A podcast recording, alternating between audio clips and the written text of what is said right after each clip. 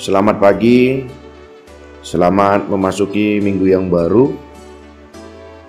Firman yang mau kita dengar di pagi hari ini diberi judul Aku hendak seperti Kristus. Diambil dari Filipi 2 ayat yang ke-8.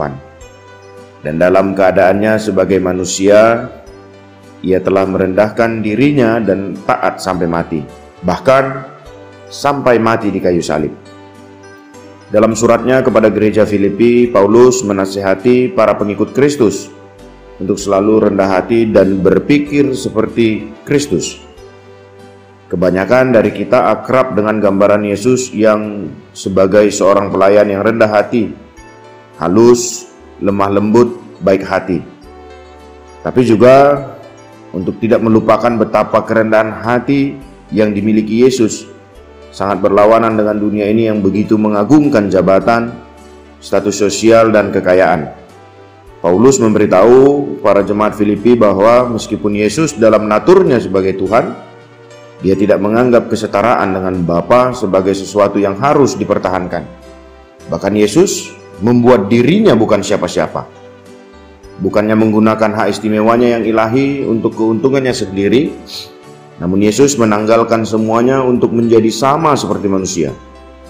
Yesus memilih untuk dilahirkan sebagai seorang manusia, menerima semua keterbatasan tubuh manusia yang terikat dengan tempat, waktu, dan dibalut dengan kulit yang tidak sempurna.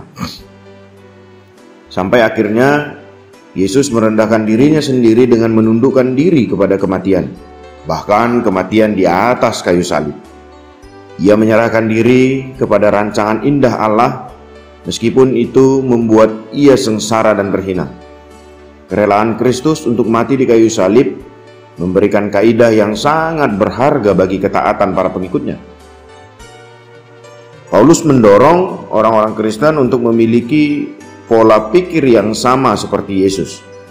Hal itu mungkin terasa susah dan tidak nyaman bagi kita. Namun, itu juga memerdekakan kita.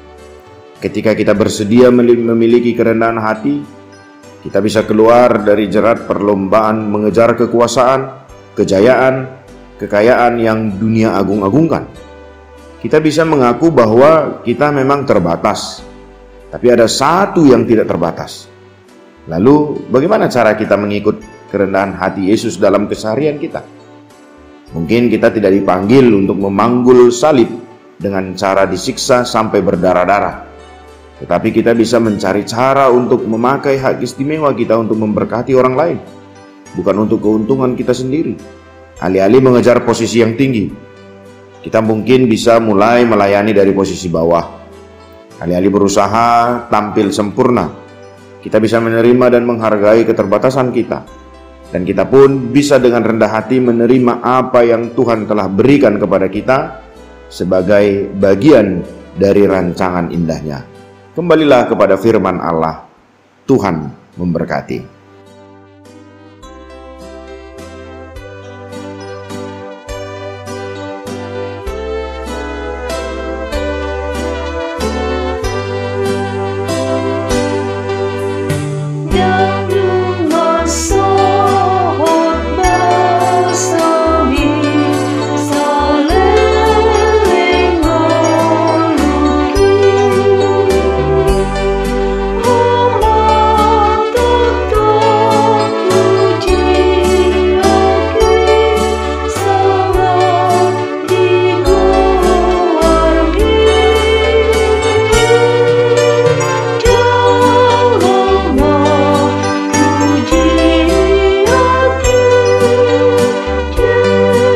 to see.